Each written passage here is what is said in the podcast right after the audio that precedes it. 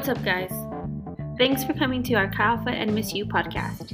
Here you will find resources to help you grow in real devotion, real community, and real responsibility, so you can learn to love Jesus, not just for a season, but for a lifetime. Thanks again for listening, and we hope you enjoy.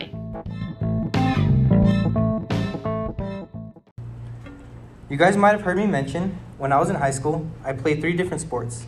I played football, I wrestled, and I played baseball. Being on 3 different teams allowed me to make many different friends. Who at that time were closer than my family. Are you guys laughing at how mad I was? I wasn't happy back then.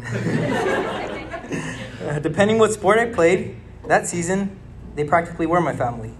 When the sun came up, I was in the gym working out with them, had classes with them, went to lunch with them, and when the sun was setting, I was walking off the practice field with them. They became my little family, who I loved dearly and would do anything for. When high school was over, I hung up my cleats, and my dreams of playing beyond high school were laid to rest, and unfortunately, so were most of those friendships. We all went our separate ways, and honestly, hardly ever spoke to one another again. Out of all the friendships I had from sports, only a handful remained in close contact, and only one was in my wedding. To this day, with a heavy heart, I could say that the friends I played sports with back in the day are nowhere near as close today as they were back then. Sadly, I am not alone. Most of you can probably relate. After high school was over, some of you probably stayed friends with them for that summer or so, but slowly drifted apart. Some went off to college in a different state. Others might have just made new friends and no longer had the same common interests as the others.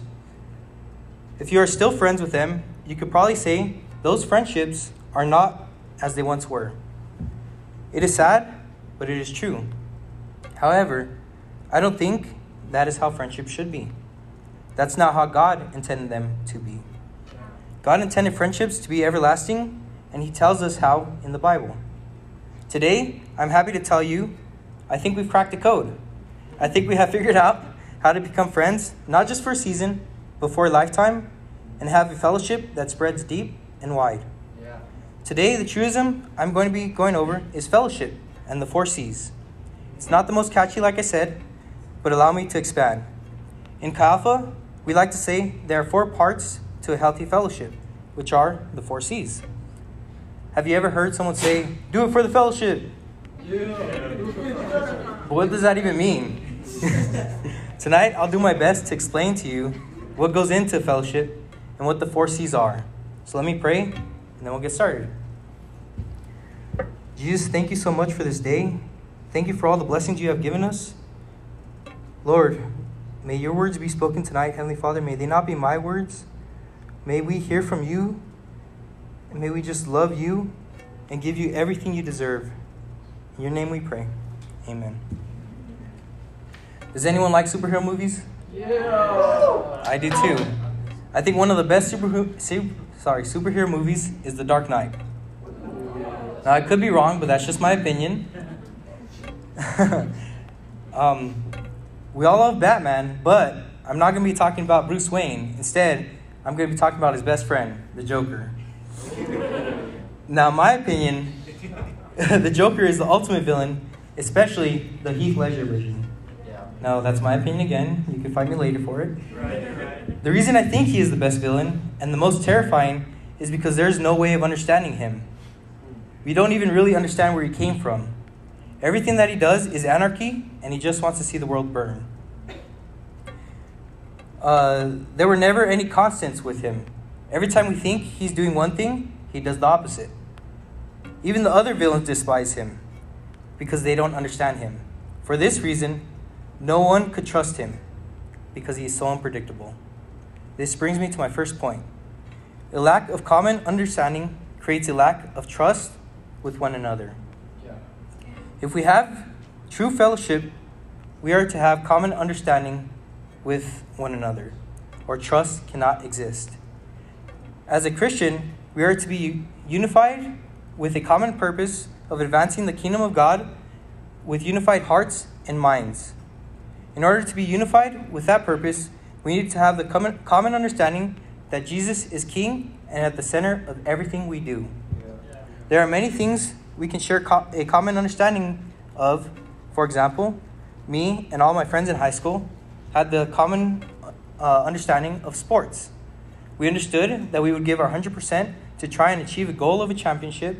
So during the games, because of this common understanding, we trusted each other. Actually, Isaiah's here. We played football together. There was no chance we were winning a championship back then. But we tried. C.S. Lewis puts it this way. Friendship must be about something, even if it were only an enthusiasm of dominoes or white mice. Those who have nothing can share nothing. Those who are going nowhere can have no fellow travelers. But as I mentioned earlier, when high school ended and championship games, well, they never really started, but were gone, and a thing of the past, unfortunately, our friendships were too. If you don't have a common understanding centered around Jesus, it will never last. Yeah. And that's why me and Isaiah are still friends today. He is the same yesterday, today, and tomorrow, and he's eternal. To build a friendship on something that will end means that friendship will end when the common understanding ends. Therefore, only building a friendship on common understanding of Jesus will last past a season and into a lifetime. Yeah. First Corinthians 12:12 through 14 says, "For just as the body is one and has many members, and all the members of the body, though many, are one body, so it is with Christ. For in one Spirit we are all baptized into one body. Jews or Greeks, slaves or free, all were made to drink of one Spirit, for the body does not consist of one member, but of many." Just like the friendships I had in high school revolved around sports, once the sport ended, so did the friendship. You see, once the common understanding ends, any friendship, so does the friendship altogether. That is why, if you have a friendship which has a common understanding rooted in Jesus, that friendship will never end. We need to be of one body, and just as all the body parts work together, so we should work together to be of one Spirit. And if we do not, true fellowship cannot and will not exist. And this is the first step in fellowship and uniting as one. So what else does it take to have true fellowship, you might ask? Well, hold on, I'll tell you. In order for us to have lasting fellowship, you must have constant unselfishness. I have a confession to make to you guys. I am naturally selfish. I know it's shocking, but I am. Most days, I have to fight the urge of thinking of myself and what I want. Unfortunately, the person I am most selfish with is my wife. And I have another confession to make to you guys. I love food. Before I knew I was diabetic, I consumed as much sugar as I possibly could. It was so bad to the point of when they told me I was diabetic, I was like surprised, but not really. I remember when they told me, I was like, I could see that. Like one year for small group, we had a frying night, and that sounds exactly like that. Yeah, that's what it was. We got all the junk food you could think of, and we fried it. Honestly, it was the most wonderful and most horrible thing that we probably did, and probably led to my diabetes. If you really want to fry something, fry the Smucker peanut butter thing. Those are good fried. But I'm not going to tell you what else, because you'll get diabetes too. After that small group, I didn't eat for a week. And I just couldn't. All this to say is I love food. So naturally, food is one of the things that I'm selfish with. When I first got married, on the days I would work late, I would tell Raquel I was going home and picking up food, and would ask her if she wanted anything. She would usually tell me that she was okay, but it took me a couple months to figure out that her okay is different from my okay. If she said, "I'm not hungry," or "I'm okay," I learned after losing much food that what she really meant was, "I'm not really hungry, but I'll still have half of your fries and a couple bites of your burger, but that's it." And this just made me mad because it was my food. But like I said, I was selfish with my food. And I remember just being so frustrated with her. And I told her, like, "Girl, if you're going to eat my food, just tell me and I'll buy you more food. Like, I'll just get you your own. And I know that it's funny, but it's sad to think that I would rather spend more money to buy her food and her own snacks than just sharing mine with her. No, this is only an analogy, but I hope you can see what selfishness can cause.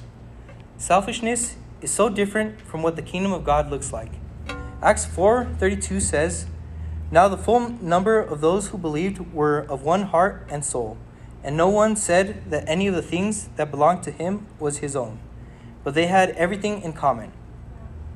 In the book of Acts, everyone was selling what they had in order to give to those who did not. And like the scripture says, no one said that anything belonged to him,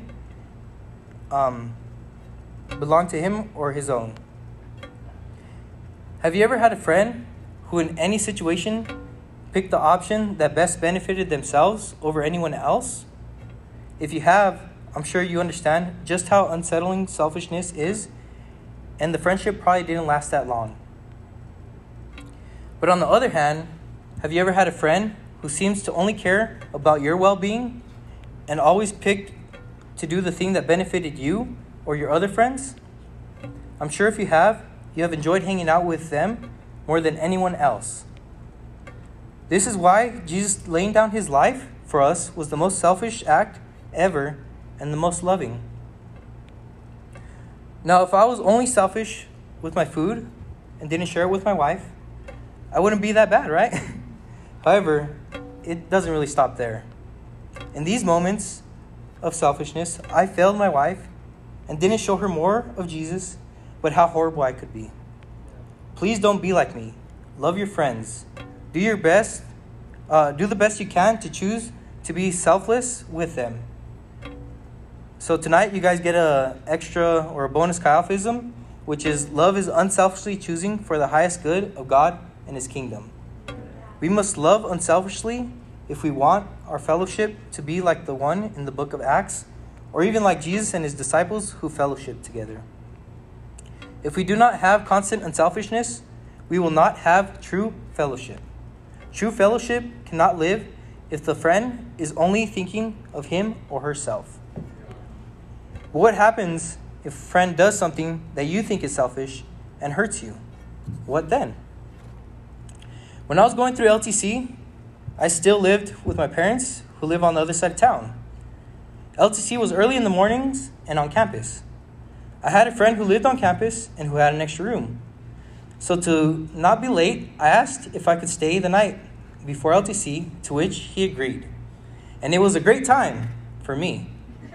Unknowing to me, I was annoying in the mornings. My friend didn't like waking up in the mornings, and I would always wake him up to go to LTC like a good friend would, right? About midway through the semester, my friend, who was an RA at the time, told me that someone needed my mattress because they ran out and there were other tenants that needed it. I didn't think it was a big deal and told him I could just sleep on the couch. The semester was coming to a close, and so was LTC. And all the guys got together that were in LTC and decided to spend the night in his dorm to try to study all night and be well prepared for the final. As usual, when guys get together, there was more messing around than there was studying. We ended up in his room, and one of the other guys pulled back the covers and asked him, "Why do you have two mattresses?" And I honestly didn't even catch it until he just yelled, "Shh!" And then I just realized what he did. Yes, I realized my friend took the mattress I was sleeping on and hid it under his mattress in order to get me not to stay in his dorm.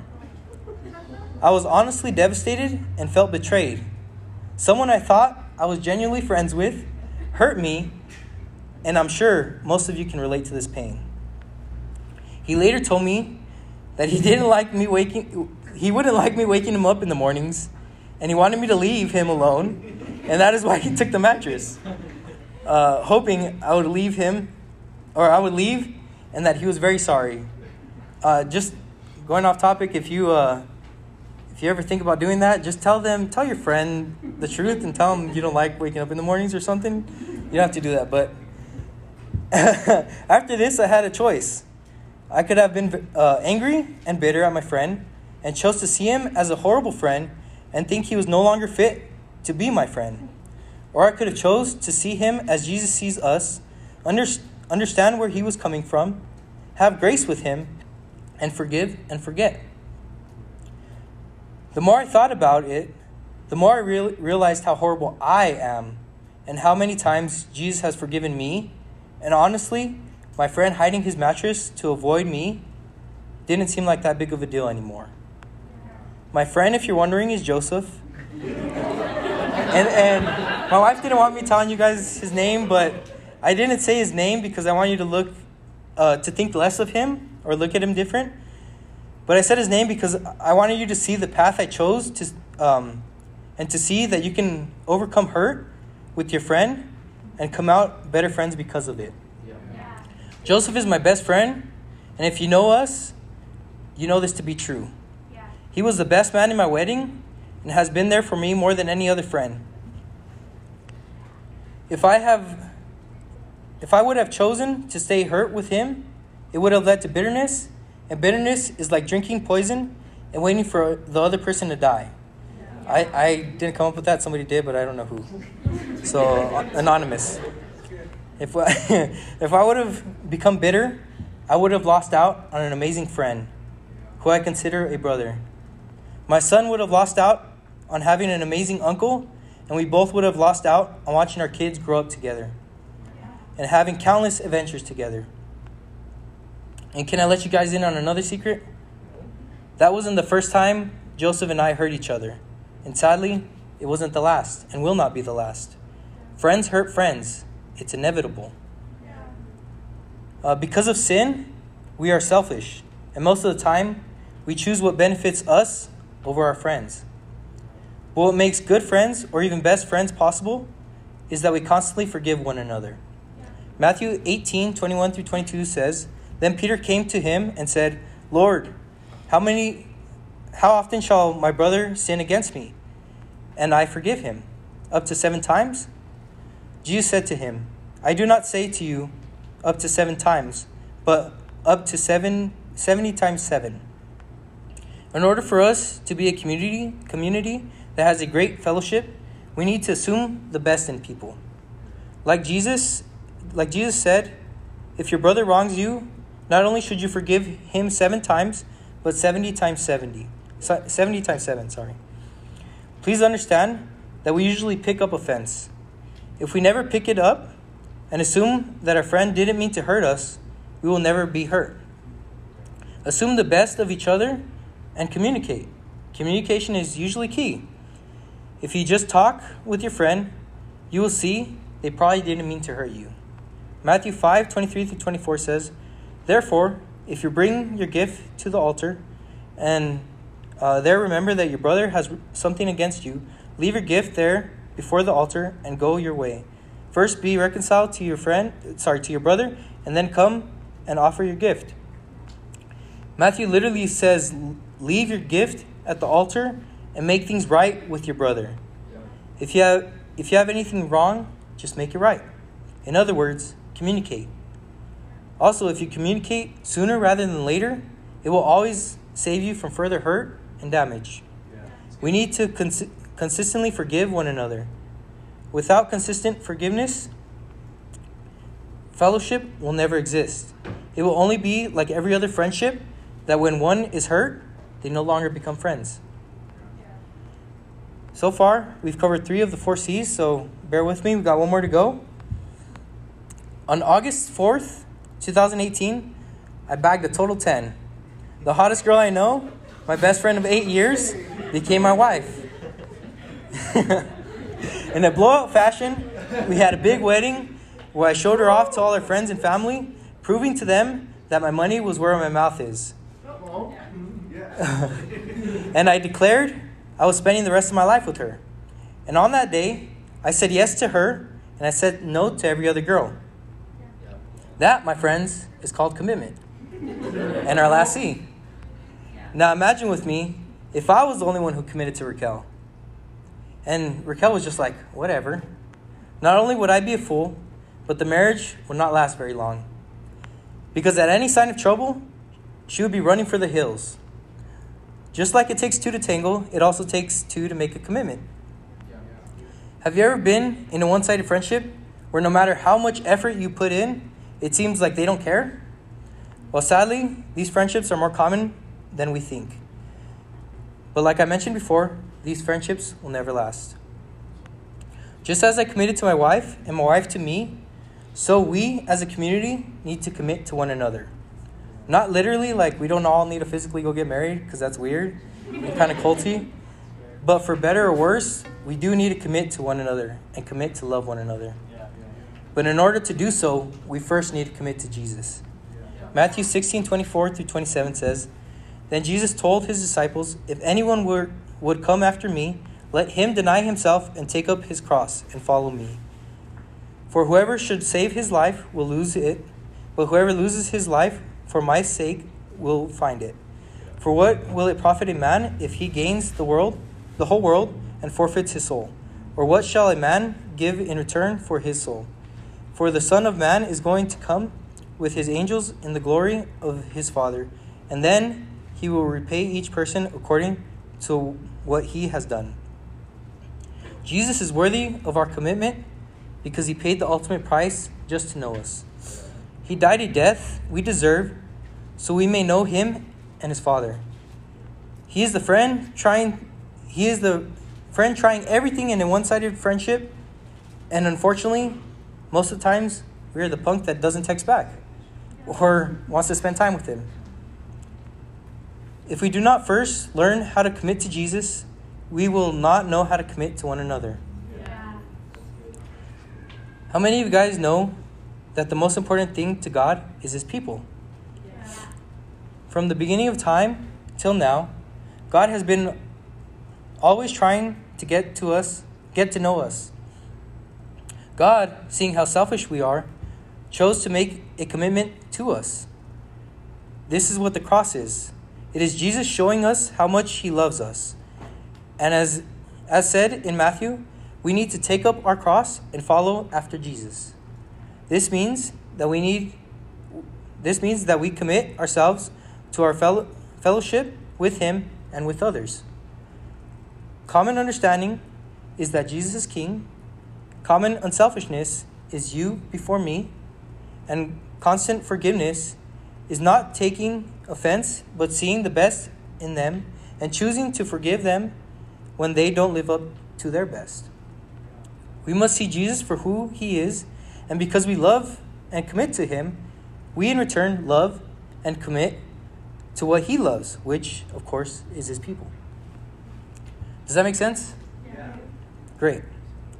So we need to commit to one another, but first we need to commit to Jesus. Without commitment, there can be no true fellowship. So what do we do? So how do we commit to one another in a large group like this? We spend time together. Thursday nights, small group nights. Go get ice cream with each other. Go out to eat. All these things build our commitment to one another. We also have one another's back. I don't let people say rude things about my wife or my friends without defending them.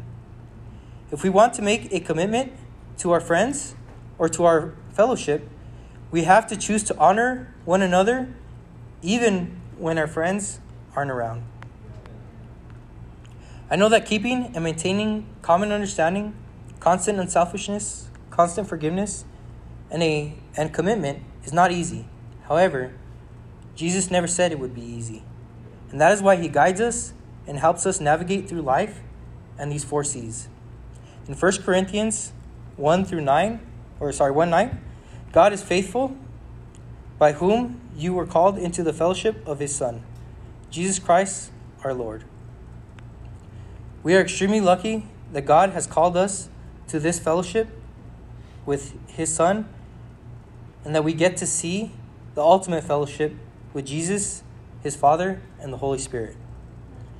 And I am extremely grateful that I get to partake in this fellowship with you guys, and I truly believe that if we successfully live this truism out, we will have a community like the book of Acts and one that this world rarely sees. Yeah. I'll pray. We'll be done.